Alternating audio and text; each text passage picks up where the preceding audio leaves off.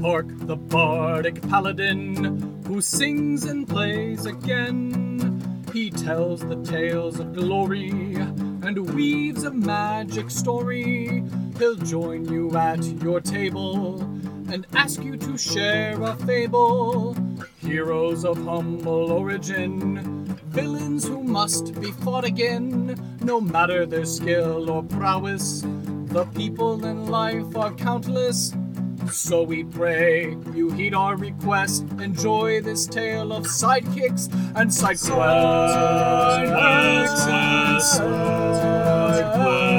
And side quests and side.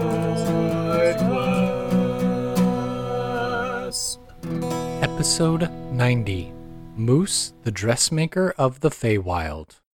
Welcome to Sidekicks and Side Quests, the Dungeons and Dragons podcast that helps to put humans back into humanity and breathe life into your campaign NPCs with backstory and bravado. That's right, we're building a world, one character at a time. I am your host, Kurt Krenwelge, the Bardic Paladin, and I'll be joining Matthew J. Hansen's table in the Levitating Platter. Hello, everyone, and welcome to another exciting episode of Sidekicks and Side Quests, the best unofficial Dungeons and Dragons podcast, in my humbly biased opinion. Before I introduce my first guest, I'd like to go ahead and give a shout out to my first sponsor, Plus One EXP. Tony Vasinda is the mastermind behind this mastercraft of beard balms, game design, and community building. He's got beard balms named after all the basic stats from D&D, so get a can, apply it to your face, and smell the sweet aroma and the sweet victory that comes along with increased strength, dexterity, charisma, and more.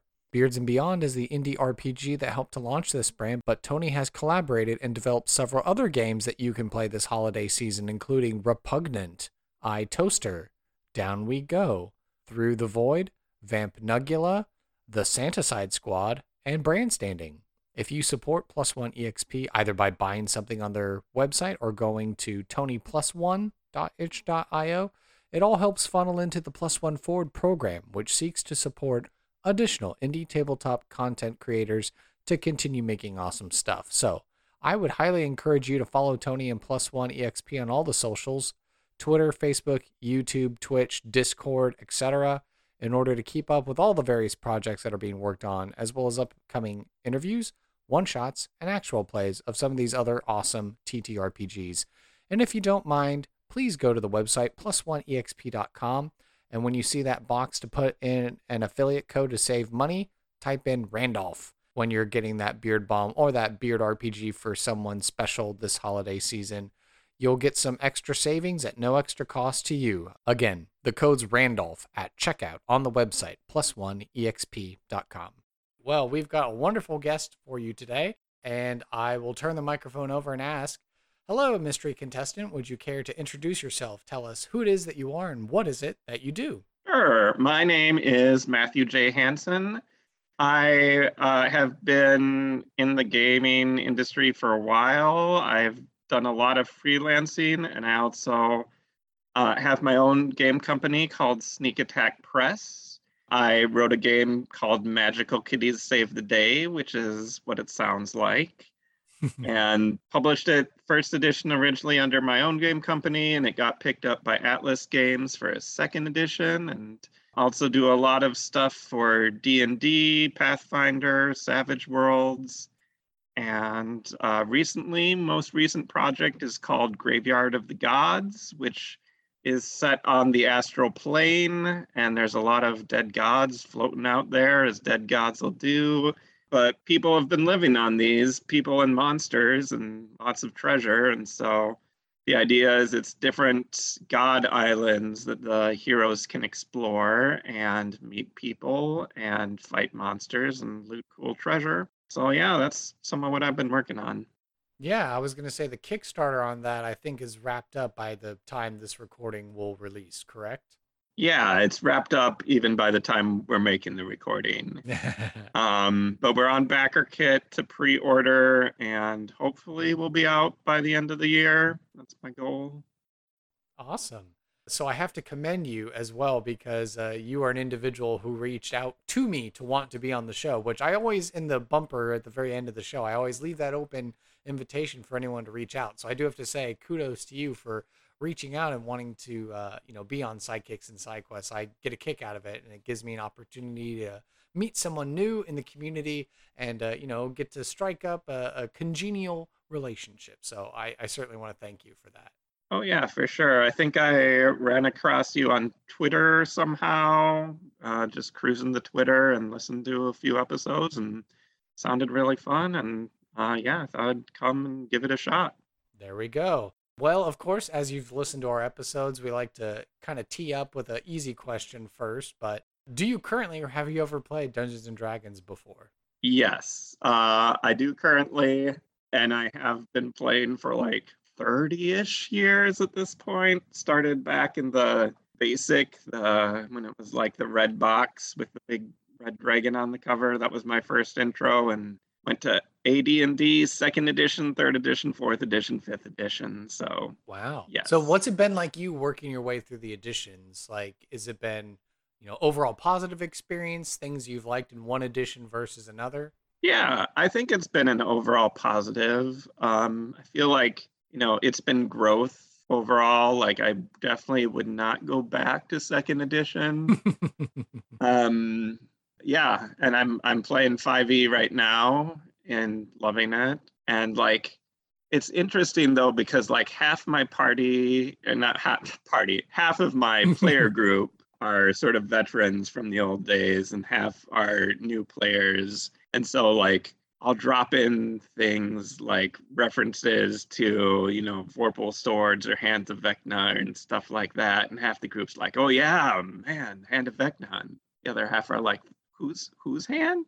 Right. Well, I was gonna say, I mean, unless they're watching Stranger Things, which the Duffer Brothers are, you know, incorporating a lot of the older uh, material, and so everyone's going online trying to read up on Vecna and and all this sort of stuff.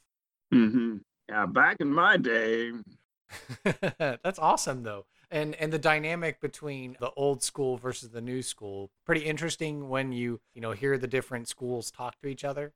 Mm-hmm.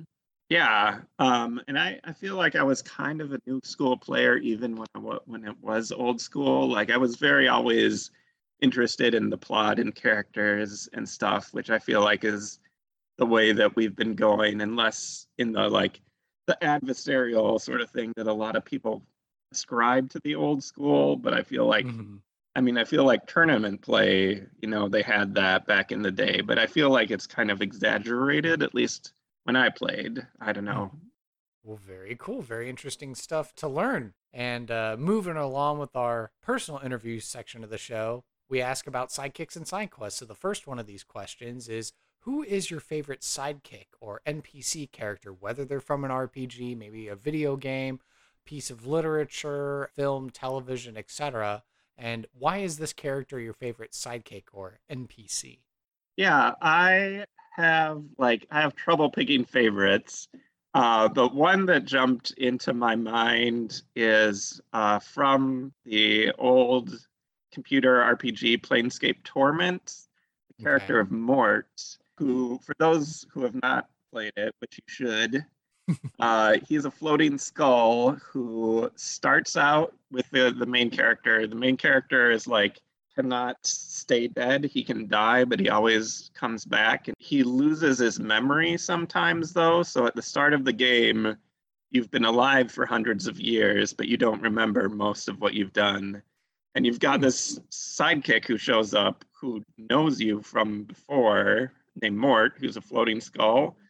and starts out seeming like a comic relief character, but then there's there's some deeper stuff to him that you can learn as the game goes along, and probably past the spoiler date, uh, but I will try not to spoil it anyway. yeah, I was gonna say the game is how old at this point? Yeah, it's like 20, 30 years old at this point, somewhere in there. I don't know.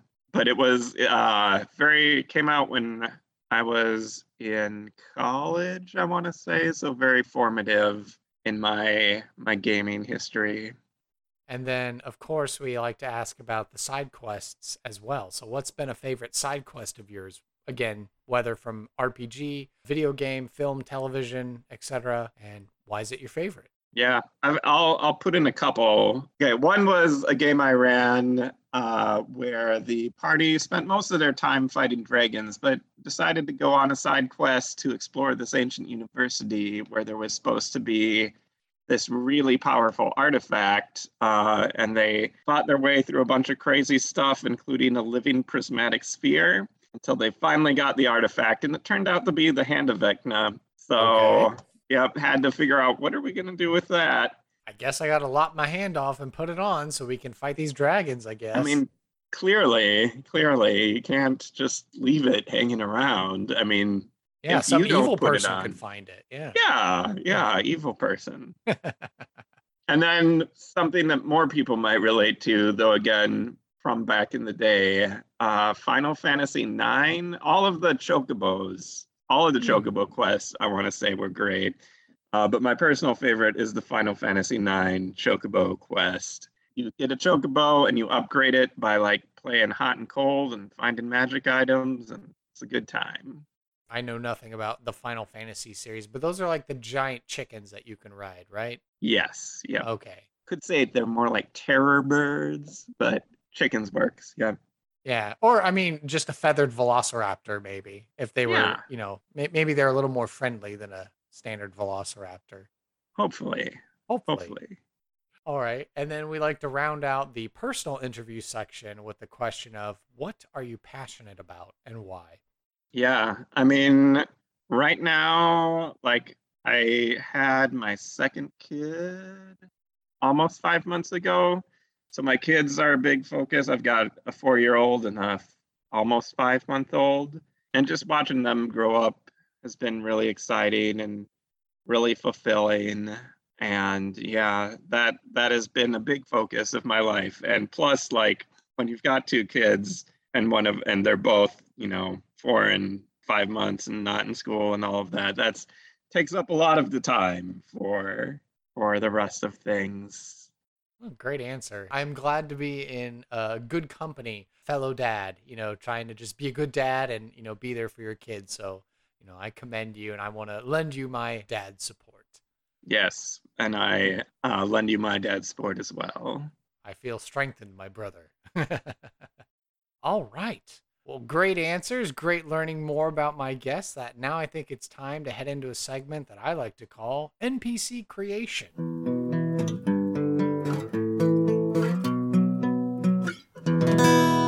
NPC creation is brought to you by you, the podcast audience, and our patrons from Patreon. Now is the time to give a shout out to our comfortable patrons and above with a loud hurrah. So to you, Katie Downey, and my mom and dad, we say cheers.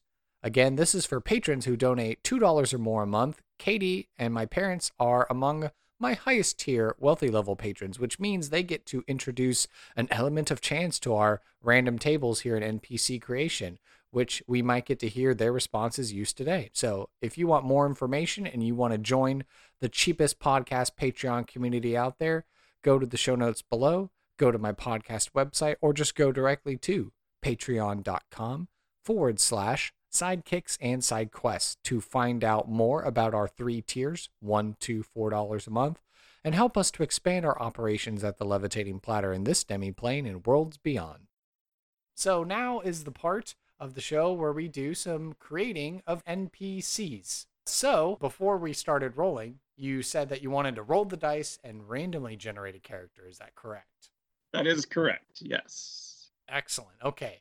So, whether you have dice at the ready physically or virtually, the first question we like to ask on this show is what is the name of our character? And we determine that randomly by rolling a d20. All right.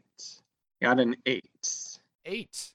Okay. Your answer was submitted by previous guest Claire Sullivan Moose. M O O S E. Moose. Okay. We're off to a winning start. The next question we have here is what is going to be the ancestry of our character? And we do this by rolling two d10s or a d100. Okay. Uh, 19. 19 as I scroll up the list. Ah, wow. Okay, Moose is a human. So just Like you literally rolled the one number out of a hundred that's just human. So Moose the human. Okay. And then uh, let's see. The next thing we roll for is what is the job or role in society for Moose? Let's roll a d10, just a straight d10. Okay. 10. 10. Okay. Your answer was submitted by previous guest Brianna Jean, dressmaker. So Moose is a bit of a, a tailor, seamstress, makes dresses. Okay. Mhm. And then the final thing we'll roll before we take a slight pause in the dice rolling is what is the age range of our character? Uh, we'll roll a d8 to determine that. All right. Eight. Immortal. Okay, so we have an immortal dressmaker named Moose that is a human. So now that we have these key details in mind, describe the physical appearance of Moose. So when you hear Moose, human, dressmaker, immortal, what are you imagining? Yeah. Um, so my first question is like, why is this guy immortal? Because you know, most humans are not. True. Um, and I like the idea that like some powerful Fey Lord like came by his shop one day, got a dress, liked it so much that they're like, You are my dressmaker for all of eternity. So guess what? I'm making you immortal and also, you know, you're basically my slave and have to just make dresses for me and the fairy court. And you know maybe like adventurers who come to visit the fairy court uh honored guests of the fairy that sort of thing. So i think that that is a starting point. Okay, so Moose is in the mundane world, and one of these archfey fairy court members came to the mortal realm and then was so impressed by the dressmaker that they decided to just, you know, grant immortality. And so Moose still resides in the the mortal plane, or was Moose absconded and brought to the Feywild? i think i think absconded Mm, probably So kind of like a Brigadoon situation, but like instead of like leaving Brigadoon, just like remained in Brigadoon forever, I suppose. Not that I have actually watched that movie or seen that stage play and musical, but I just know that's like the big thing about Brigadoon is like, oh, you go to this land and you never age, but then if you leave, you can never go there again or something. yeah fun fact i was actually in a production of brigadoon in college so Oh, there you go did I get it right? Did I get it mostly right? Mostly right. I mean, they like they don't age because like only a day passes for them in Brigadoon for like I forget the time scale. Is it like a hundred years or something like that? Okay. Yeah, but it is like a hundred years go by and it's uh, one day for them, so they've basically not aged. Oh, well, that could definitely very well explain the immortality thing because now that Moose has ended up in the Feywild and with time being a different concept in the Feywild, it's like for all intents and purposes, it's like, yeah, he is immortal because he's been stuck in the Feywild and there might be detrimental consequences if he somehow ends up back in the mortal realm, I guess. Maybe. Yeah, Perhaps. yeah, Okay. we'll see. And then as far as like a physical description of Moose, like what are you picturing? so, okay, moose obviously suggests an animal called the moose. And the Mhm. question is like, was the character named because they look like a moose? Or was it just like some random was it they were born a baby and their parents thought moose was a good name? Or is it something that like the Fae gave them that name? Um, or is it a nickname maybe? yeah, I don't know. That's uh, I'm thinking about. So like that segues into like if they look like a moose, that's an obvious like tall and Lanky, bony, knobby knees or something. yeah, yeah. Why don't we why don't we go with that? Like it's a nickname. Okay, so now I'm imagining like a kind of ugly duckling scenario, or not ugly duckling, just people being jerks. Like Mhm. I don't think we gave a gender, but like let's give let's make Moose a woman, and like okay. she was like big and gangly, and like all the other kids made fun of her. And she called her Moose. She's like, "Oh, you guys jerks! I'm gonna go do my dressmaking," hmm and got really great at it. And you know, then the fairies Then David Bowie, the fairy queen, showed up and was like, ah, yes, the dressmaker. Yep. And like now she's been in the fairy realm so long that she's forgotten her real name. And she But only remembers remembers. Moose. Oh, okay. Interesting. Um, and like as in fairyland, like that's not an insult at all. Like that's pretty. That's cool. Your moose, awesome. We like Mhm. mooses here. You know. Yeah. Yeah, because they they commend her ability in dressmaking. They're just impressed with her creativity and her skill. hmm I feel like maybe she can style her hair sometimes in a sort of antler-like fashion. Hmm. Well, yeah, I suppose being in the Feywild, yeah, there's probably powerful hair gel or, or some sort of contraption or apparatus she can use to help style her hair in that way. Okay, so she probably has like long hair too to be able to pull that off. Hmm Yeah, I mean, I feel like that's the formal hairstyle. Maybe if she doesn't feel like doing all the work, does she have like uh like some sort of uh headdress piece that she wears that like imitates it or something? Yeah, possibly. I think maybe her like fairy lord really likes it. Like she's less like into the headdress, but you know, when she's in court, the uh the queen demands it, that sort of thing. All right, and if we had to describe Moose with three adjectives, what three adjectives would you use? Hmm. So I think she is a perfectionist. I think she is also like resentful. And I think she is like aspiring. Uh, like I'm, tr- I'm thinking like she wants something more for herself, but she doesn't quite know what it is or how to get it and I don't know how to. And I'm trying to think of how to condense that down into just Like one. longing adjective. or wishful or wistful? Yeah, I think I think longing or or wistful is good. Yeah. Okay. Now we get to go back to some dice rolling. So, of course, our NPC characters have something cool. So, what is going to be a particular item, a piece of lore, a secret, or an ideal or concept uh, that Moose would ascribe to? So, this is a combination where you roll a d4 and then a d6. So, uh, let's go ahead and give those a roll. All right. The D4 I got a three, and the D6 I got a four. a three on the d4 means a secret, and then a four would provide an answer from previous guest Firewriter. They are secretly very ill and don't know why. Hmm. Thoughts on that? Interesting. So I think that there, yeah, I think that's interesting. I think like that could be a side effect of the Feywild. Hmm. Um, or it could be like they're ill just like naturally, like they have, you know, anemia or something. Well, you, we were describing a very tall and lanky individual. I'm wondering if it's like in our real world, there's a medical syndrome called Marfan syndrome, and I believe individuals like President Abraham Lincoln had it.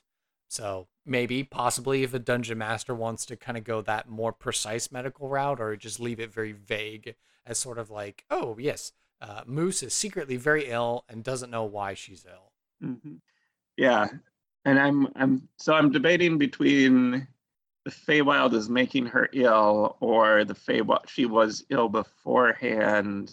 And bringing her into the Feywild has kind of stayed that off. Yeah, yeah. Okay.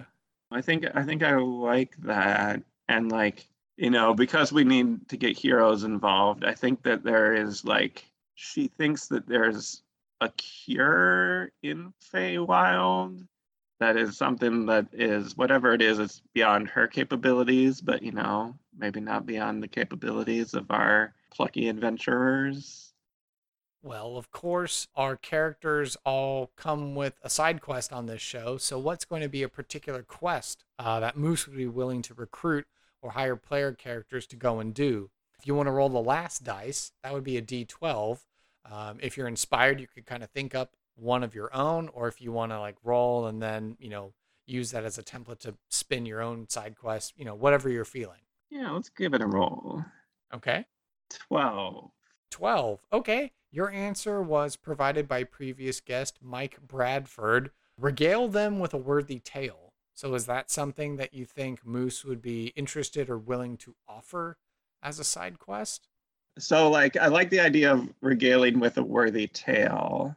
What I'm thinking about is she needs to convince the heroes to regale somebody else in the fey court with a worthy Oh. tale. Okay, yeah.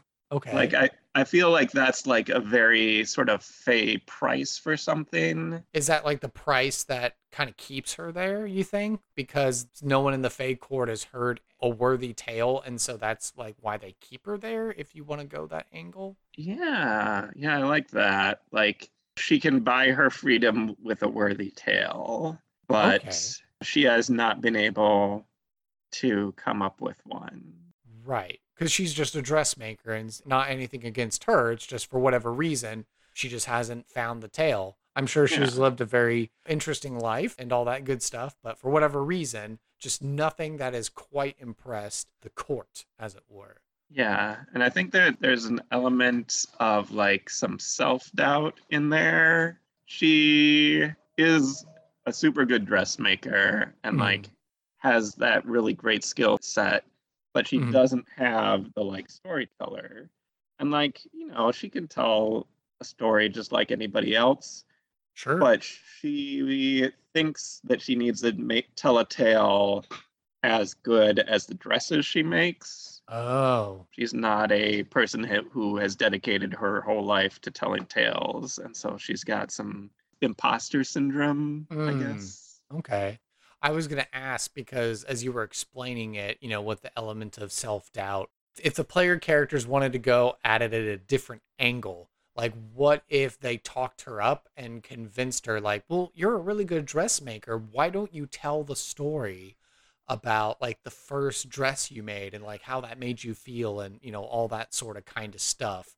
and you know what if that was enough to impress you know the court as it were do you think like maybe that could be a different angle because depending on the skill level of your party uh, you know when you're deploying this you know they could be low level and maybe they themselves haven't had a worthy tale yet or they don't have a bard or any of these other types of things like do you think that could be another angle perhaps Yeah, yeah. I always like problems that have multiple ways of solving them in D and D, or like a lot of times when I'm DMing, I don't even know what is the way to solve this problem. I'm just like, here, here's a problem. You guys deal with it. So, however they would like to approach that, I think, I think getting her to have the confidence would certainly be a, a valid way to get that worthy tale out there.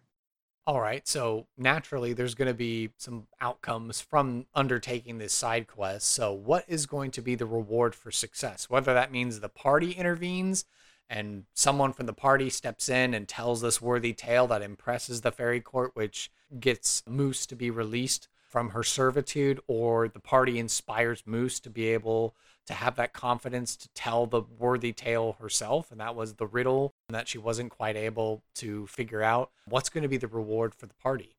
like my first place I go to is like a magic dress of some sort. Maybe has some like fey magic built into it. And that makes me think of sort of like enchantments or like some weird time distortion, like you never age while you're wearing the dress, maybe. Ooh, Something like that. okay. And so one person in the party would get this dress, or conceivably she's going to make up a whole bunch of dresses, depending on how many party members there are. hmm Yeah. Okay, so everyone in the party gets a magic dress. Yeah. So, like Sailor Moon. exactly. okay, cool. If you just did like a, a twirl and said a magic word and then the dress appeared or something like that. hmm All right, but then of course there has to be a consequence if there's failure or maybe even refusing to undertake the side quest. So what's going to happen to the party should they fail or don't even take the side quest, the call to adventure? feel like failure there has has to be worse. Like they have to get in trouble with the fairy court if they fail. And maybe they like are bound in servitude or like maybe they're exiled from the fairy lands or something like that. Yeah i mean i, I feel like they maybe have to like perform a mission for the Fairy Queen or they're trapped in or I think that's maybe it. They like they are they must become servants and they're trapped in like the queen's domain until they can do some other side quest to get themselves out of it. Okay. And then, you know, just imagining players being as chaotic as they are, you know, that might inspire them to try some sort of jailbreak scenario or something like that, unless they're like, okay, well, we will do the bidding of the fairy queen or the archfey or whoever it is that has us temporarily inconvenienced and imprisoned until we do what they want. Yeah. Yeah. Man, this is like kind of making me want to write a whole adventure right now, like Court of the Fairy Queen sort of thing. Well, that's the magic of this podcast. Is all it takes is one little seed to germinate a, a whole crop of ideas. hmm So, what are the goals and motivations of Moose? I think a lot of it ties into some of the stuff we've talked about before. Like her most immediate thing is just to make fancy dresses to appease her fairy rulers, but then she also is hoping to escape them, looking for the hero's help with that. And then going back to the disease, like the cure is out there in Feywild somewhere, Mm-hmm. uh, but she can't go find it until she gets out of the court. So she's hoping to be released from service so she can then go deeper into the Feywild and discover the cure for this disease that's plaguing her. How do these goals and motivations affect uh, her general personality? I think that the one that people see the most is the dressmaking goals. Uh, I think that is like where she comes off as the perfectionist. Like that's what people see. Like, oh, this this one stitch in this dress is is not exactly how I wanted. It's ruined. We have to start completely over from the beginning, and that's what people see. But I think that like the other stuff fits into her internal life in ways that most people don't notice. But like if they took the time to get to know her, they'd see these deeper longings that she's got. And then does she act generally the same across the board to different groups of people? You know, obviously, probably deferential to the fairy court, but are there differences or nuances there? Or is she the same across the board? Yeah, I think that there are differences. I mean, definitely she has to be differential to the court and like she's learned the courtly manners of a servant in the court, which is like basically look pretty and do what you're told. And then I think she has a, a very different approach to people who are either on her level or subservient to her. She probably has like sub seamstresses who she bosses around and is m- much more authoritative with them. And like with player characters, like an adventuring party, I think that like she would want to get into their good graces because they seem like they might be able to solve problems for her. She wouldn't be differential uh, like she is to the court, but would be not overly friendly, but like she'd be trying to win them over. Does Moose have a particular accent or language that she speaks with? Are there any idiosyncrasies in how she acts or speaks? Yeah, I think she is pretty good at code switching. So she like has learned the Sylvan language. She's been in Feywild long enough to learn that, but she still remembers her her native common or we'll say common and so is able to switch into that when dealing with heroes and like i think she might have an accent that's like 200 years out of date or whatever Oh, okay. you know because she's been gone for 200 years so like it's really hard to place because mm-hmm. you know there's no recording or anything like that Sure. but like if someone was like super big into history they might be able to decode just from her accent that she's she's not from this time Yeah, it'd be like someone speaking Shakespearean English here in our modern era. Be like, "You're you're not from around here, are you?" It's like, Yeah. Whatever dost thou mean? Yeah, but that. she she's also like with it enough to be like, I know I'm not supposed to talk Shakespearean English, but it's just so ingrained into into me Mhm. that I there's things that I slip up on. Sure, yeah. I'm supposing probably the occasional visitor that comes to the fairy court that maybe does speak a more quote modern common tongue. She's able to listen in and be like, "Oh, that's so that's how they say it now." hmm Yeah. Okay, very cool. What impact has Moose made on the world? How has she shaped the local area? Or maybe even perhaps to ask it another way, what impact has she made on the world she's left behind? Yeah. First thing I thought of is through the dressmaking that she like, you know, without even really trying to, sort of sets the fashion for the fairy court. And thereby the fashion trends for the rest of the Feywild? Yeah, yeah. And then maybe somehow that leaks into the mortal realm sometimes. Thinking now about like her absence, like what sort of ripple effect that might have. I don't know. Yeah, especially if we're talking about her common language being several generations removed from how they're speaking it now. Does she even have any family alive that she would know? Does she have any descendants that are like, oh, yeah, there used to be a story about someone in our family that, you know, we called her Moose. Uh, and then, you know, she made dresses. And then one day she just ran off with someone and then was never seen of again or something like that.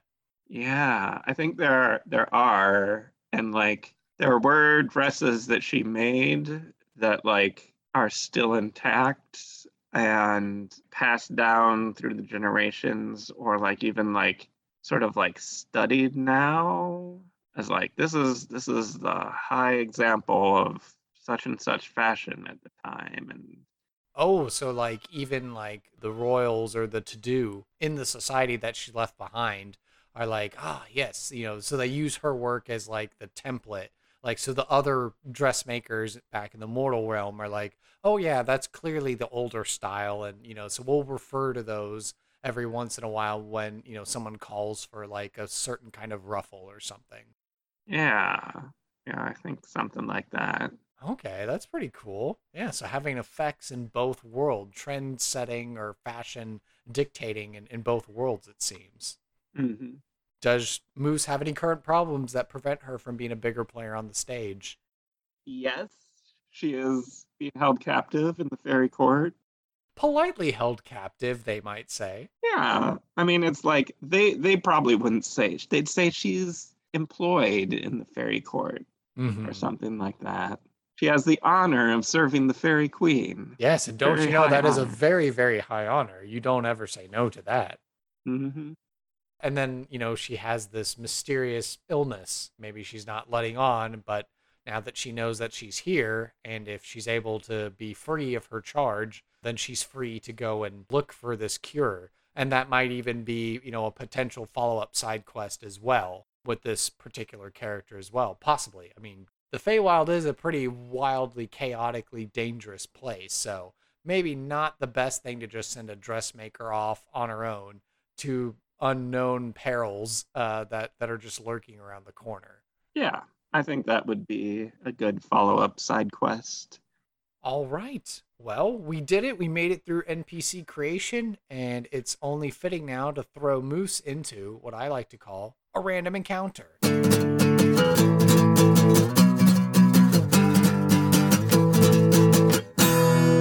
This random encounter is brought to you by Reaper Miniatures. Normally would be the time where I would do the normal ad read for Reaper Miniatures, but at the time of this recording, we just got some news from Reaper Miniatures that the CEO and president had passed away. So I just, in this time, want to give honor and respect. So I'm just going to go ahead and read the little thing that Reaper Miniatures put out. In Memoriam, Edward Dalton Pugh, 1958 2022. We are deeply grieved to announce that after a brief illness, Reaper president and CEO Ed Pugh has passed away. In his life, Ed took on many roles son, brother, father, grandfather, partner, and friend.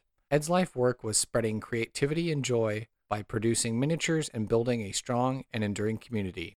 He always sought to lift those people around him by fostering an environment of learning, kindness, and self expression. In his passing, Ed leaves a void that nobody will ever be able to adequately fill, but we hope to do honor to his memory and his legacy. In his memory, please donate to the animal shelter of your choice. I'm sorry, uh, you know, for the passing of Ed, and I just hope that uh, the Reaper mini family is doing okay. And uh, for this holiday season, just be sure to, uh, you know, tell your friends and family and uh, other loved ones that you love them uh, and that you appreciate them because uh, you never know how much time you have in this life. And, uh, you know, every moment is a gift. And so to you, Ed Pugh, we say cheers and Godspeed and rest in peace. This is the random encounter, so we get to do a little bit of a role play, a vignette, sort of a scenario where we get to bring Moose to life. So you've obviously done an excellent job with uh, filling out, fleshing out all the details of Moose. So I think you will do a stellar job of portraying Moose. But the question becomes, who am I going to be in the scene? Am I the ruler of the fairy court, st- talking to Moose? Is it their first meeting back in the mortal realm when this fairy royalty decides to, oh, why don't I bring this dressmaker back to the Feywild with me? Or is it Moose meeting one of the player character adventurers that I have from the podcast? Or, or what kind of situation are you thinking about portraying? Yeah, meeting the player character seems seems the easiest. Like you know the uh, the fairy queen meeting the fairy queen is intriguing to me mm-hmm. but like I, I, like keeping things sort of like adventure focused so why don't we go with meeting one of the player characters we got the five to choose from at this point so we have duncan the recklessly brave happy-go-lucky adventurer for hire uh, we've got sonia the warrior woman who started as a barbarian and then multi-classed to paladin we have Korak, the lawful evil arcane trickster roguish dwarf. We have Chrisley, who's the shy herbalist botanist wood elf druid that multiclassed into cleric. And then we've got Orion, who's our newest one that we've made. He is a astral elf wizard, illusion magic specialty from the astral sea that's found himself well, at least last we knew in the material plane, but you know, if you decide to pick him, could find himself in the Feywild. Yeah. Why don't we make it a dress fitting. Oh, okay. So you you would think that uh, perhaps doing a dress fitting scene would be good. So would it be like the a member of the fairy court, the fairy queen, fairy king? I'm I'm thinking just backtracking in terms of NPC. Uh, there was who was the the warrior woman? Oh, Sonia, the warrior. She's a barbarian who then multi-classed into paladin. Yeah, maybe like she is a guest at the fairy court, or she came to the fairy court, but does not have a good dress. So okay. Moose is doing a fitting for her, slash, trying to convince her to tell a worthy tale. Where we last left our hero, Sonia, the warrior woman turned paladin, she was walking through some woods and happened upon a pair of interesting mirror like twins, you might say, in uh, Layla and Rebethany. And she had to help sneak into a camp and retrieve some plans to kind of help a rebellion that was uh, fomenting against an oppressive force. And so, after successfully helping with that adventure and departing from her new friends, uh, she continued on for a time. And then, maybe much like Brigadoon, she was just walking down the path, and all of a sudden, there was a natural transition and she then found herself walking into the Feywild. And this is startling for her because this is nothing like this has ever happened to her before.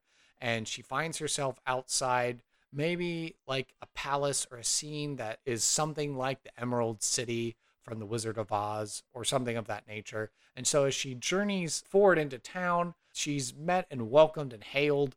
And you know again this is all throwing her off and it's weird. And so she's being drawn in and you know oh you have to meet the court and you have to tell you know oh you have to do all these things. And you know so she's like you know without maybe against her better judgment like agreeing to it or just kind of being carried and led along and before she knows it she ends up before the fairy court but then someone directs to a servant and you know and then is just like no no no this isn't right. This adventurer cannot address us unless she is properly fitted. And then you know like clap of the hands and just says take her off to the dressmaker. Yes, she must be fitted properly before she can address us in court. And all the nobles and higher to dos all agree. And so she's very confusedly shuffled off. And why don't you describe the room in which Moose does her dressmaking? Yeah, so I think that uh, it is very colorful. There is fabric hanging up.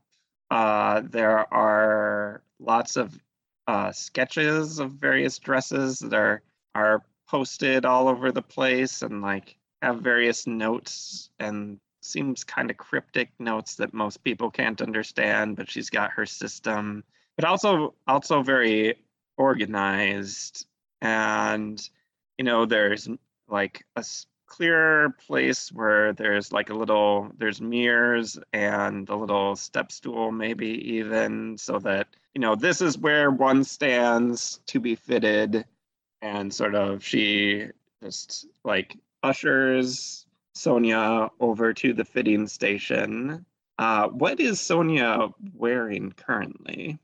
Oh, because of the barbarian slash paladin background that she has, it's kind of like a mixture, I imagine, of like maybe hide, splint, or something like that. So it's like a mixture. She's adopted maybe a little more, you know, metallic elements into her armor, but otherwise she's definitely dressed for fighting and all that stuff. But again, with the also with the imagery of like the religious symbols that she wears also reflects not quite necromantic or like death or anything like that, but like very somber. So maybe goth might be a ways like a goth barbarian in a way, kind of a sort of look, but not totally 100%.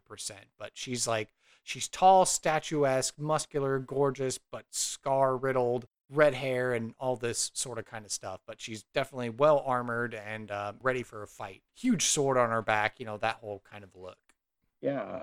Um, so she like starts by taking all this in. Says, "Ah, you you are not from around here, are you?" Uh, no, I'm not. I was just walking down the road and all of a sudden I found myself in a place that I have never been before. Is this Sonia will roll a I guess an arcana check and she kind of, you know, does like middle of the road and she's like is is this what they called the Feywild? I'm not. I've never.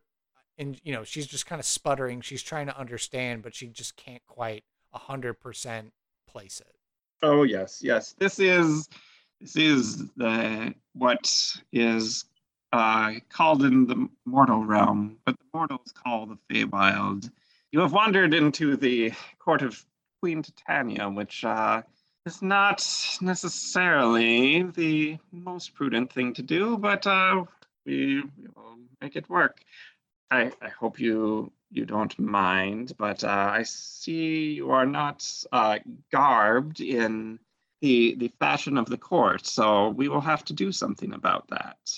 And uh, she looks a little apprehensive and and like you know, kind of like a "What are you about to do to me?" sort of a way, like almost like you know, she can feel the barbarian bare knuckle brawling sort of thing starting to come into play. And, uh, you know, so she's looking to Moose, uh, just kind of being like, well, what do you plan on doing to me? Sort of a thing. Um, here, let me, let me get you some sketches. So she like gets out her sketchbook and like, I imagine she's got like, you know, chalks of all different colors or something like that and she you know she starts by just doing a rough outline but then she like she notices the symbols uh the holy symbols mm-hmm. on that she's wearing and says uh, that symbol you wear. It it looks important. Tell me about it.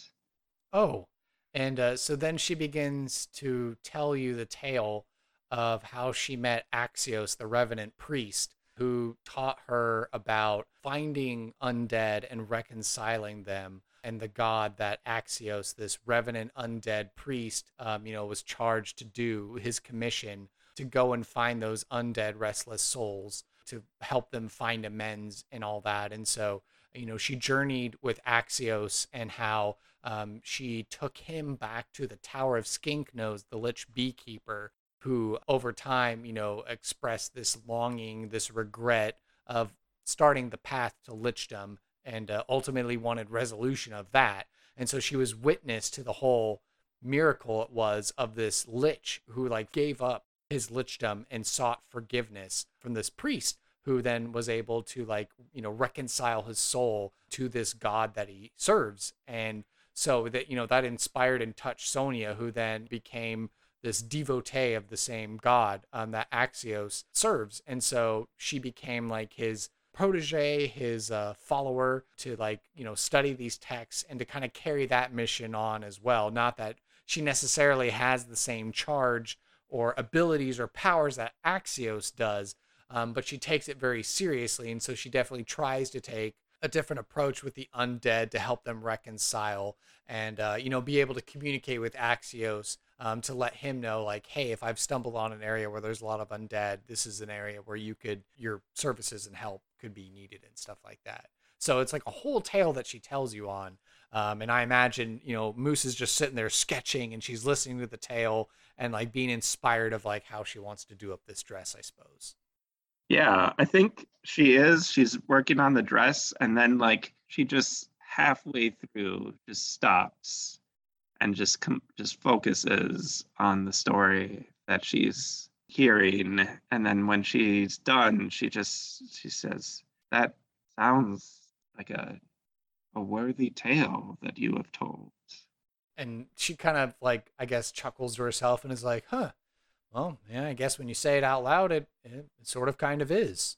Um, and then she she takes a minute and she goes back and she quick finishes the sketch and like reveals it. And it has she's she's incorporated that holy symbol into it. And like it's like a very fancy dress but it is also like i imagine the fae have like some kind of weird fashion stuff going on because like i want a dress made of butterfly wings or something. That's like a common thing that the Fae ask for, stuff like that. So it's, Mhm. you know, I imagine this like the base of it is like a, a black sleek dress, but then it sort of sparkles like it's got stars in it.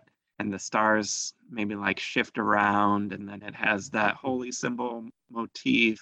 And like there's something about it that has like an aura of peace to it hmm. and it's hard like it's hard to like explain it in mortal terms but you mm-hmm. know in the fey terms it's like oh yes this is this is made with bread from people's dreams or something like that. Oh wow. So like she has access to materials that are like intangibles or abstract concepts that actually materialize like into patterns or fabrics. Yeah that's kind of how i imagine like fey fashion being. And uh, yeah, and then I guess Sonia will look at the sketch and, you know, she's actually stunned. She gasps aloud and she's just like, oh, wow, I've. And you see, like, she actually gets like a little quiet and embarrassed. And she's like, I've, well, I would never imagine, you know, anyone like me would ever, would ever be able to wear something as beautiful as that and you know you actually kind of see her like shift a little bit and like get a little small like you know this tall statuesque woman suddenly is like oh well i mean that was you know that's that's what other girls you know were doing and stuff like that but i i chose my different path and you know i had to fight my way uh, to make my way in the world but wow. She's just like she's she's stunned. She's breathless. She's like uh, I guess she, you know, imagines, you know, that the next thing is she's gonna, you know, Moose is gonna want to start, you know, trying to get some measurements and stuff like that. So Sonia will actually take off like her sword and some like the other outer garment parts of her armor, so that way, you know, Moose is able to get her precise measurements and stuff. Yeah, and I imagine she she says something about like uh she says it much more elegantly than I can think of it, but like you know you can always choose to wear a dress. Uh, like you can now anybody can fancy up, and anybody can you know go on a holy quest, and like your choices from the past do not imprison you or something like that. You'll see maybe a little tiny tear come on the side of uh, of Sonia's face, and she smiles at Moose. And then I suppose begins the montage of them slowly bonding and becoming friends. well, I mean, time passes differently in the Feywild, so then I imagine by the end of it, Sonia has this killer, awesome dress. Then I suppose. Yeah, and then you know, Moose will be like, "It ha- it has been so great uh, meeting you." Like, you know, during the bonding, she would have told at least where she came from. You know, she came from the mortal realm. So seldom that I get to see others from the mortal realm. But I, I have a favor to ask you. Oh, oh yeah, sure. And you know, now now it's kind of getting in, opening up as far as like gal pal, buddy buddy, a little bit. Maybe she, you know, Sonia's maybe not quite that, uh, not quite that open, but at least maybe starting to, you know, with more time, get that way. And she just kind of is very polite and and, and jovial and happy and kind of like, oh, well, well, sure, of course. Uh, what what favor, what, need of you of me? Uh, I I wish to be free of this place, and the price of my freedom is a worthy tale. Uh, you, the tale you told me the first day we met of your, uh, your struggle and your your resolution with the Lich and and your your mentor Axios, uh, all of that um, was was inspiring, and I think that could be a worthy tale to buy my freedom. If you would, if you would tell it to Queen Titania, she might agree to release me from her service so that I might chart my own path.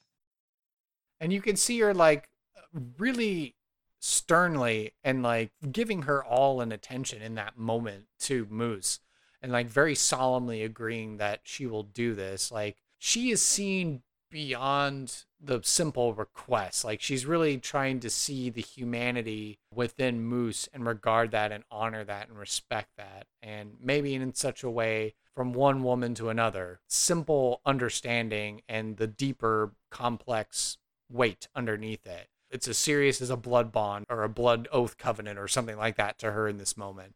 And so she will say, Yes, of course. Yes, I can do this.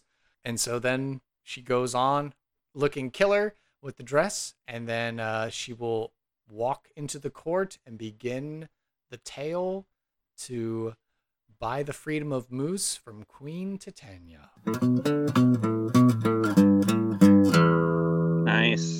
And seen. All right. So there we go. We made it through the random encounter. So what did you think getting to be Moose? Yeah, that was fun. I like her. Yeah. So if I ever have to have a a Feywild adventure, I I definitely want to put a moose and a Queen Titania and all these sorts of other people involved. It almost seemed like my imagining of like an Emerald City, but also mixed with like Hotel California, kind of in a way. Yeah. Like, oh, you can you can check out any time you like, but you can never leave, kind of a thing. Exactly.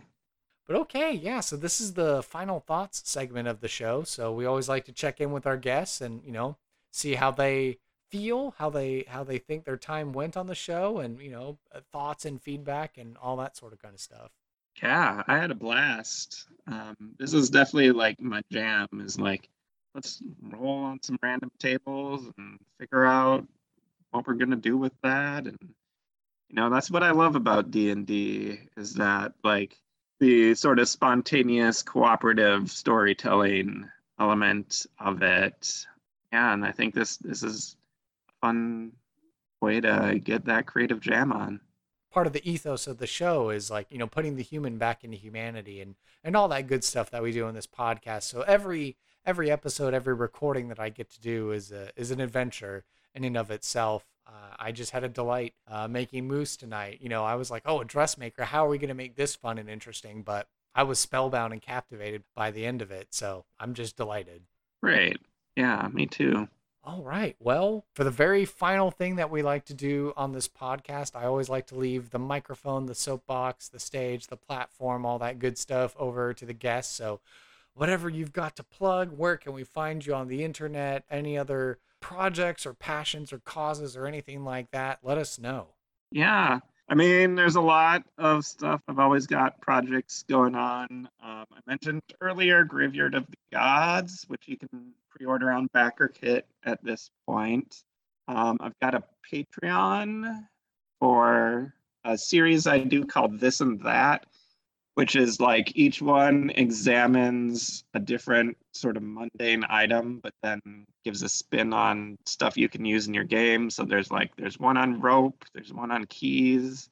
Uh, the most recent one was about books, and I'm currently working on one about uh, telling time, so clocks, sundials, all those fun things. And then like I give real world history of those things and I give like new magic items like magic hourglass and monsters that are themed off of that. So like in the book one, there were some animated books that might bite you, and then there was like an author demon who like writes stuff down in a book.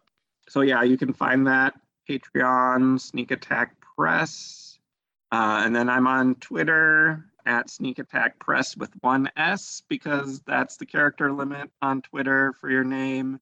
I've got a website, sneakattackpress.com, that I don't update as often as I should. And those are those are the big ones, I think.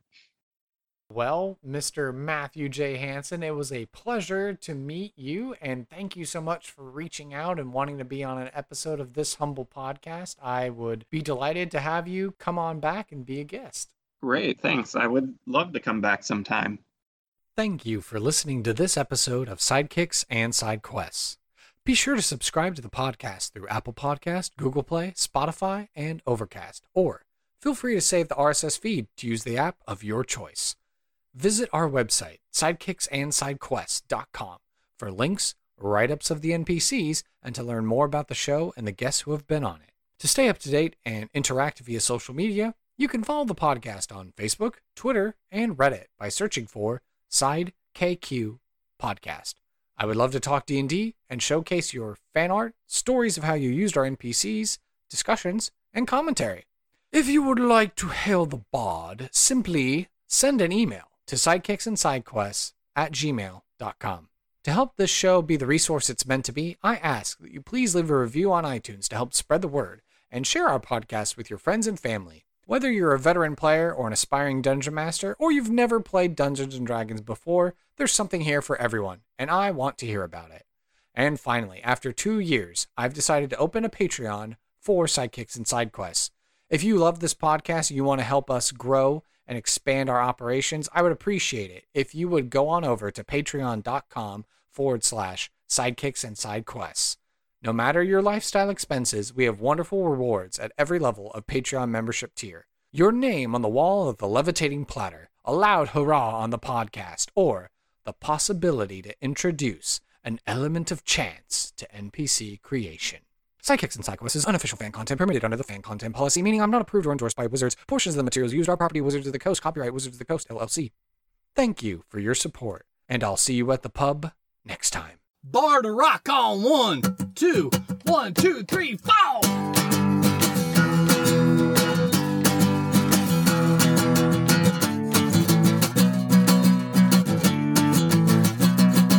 Oh! Psychics and psychoists.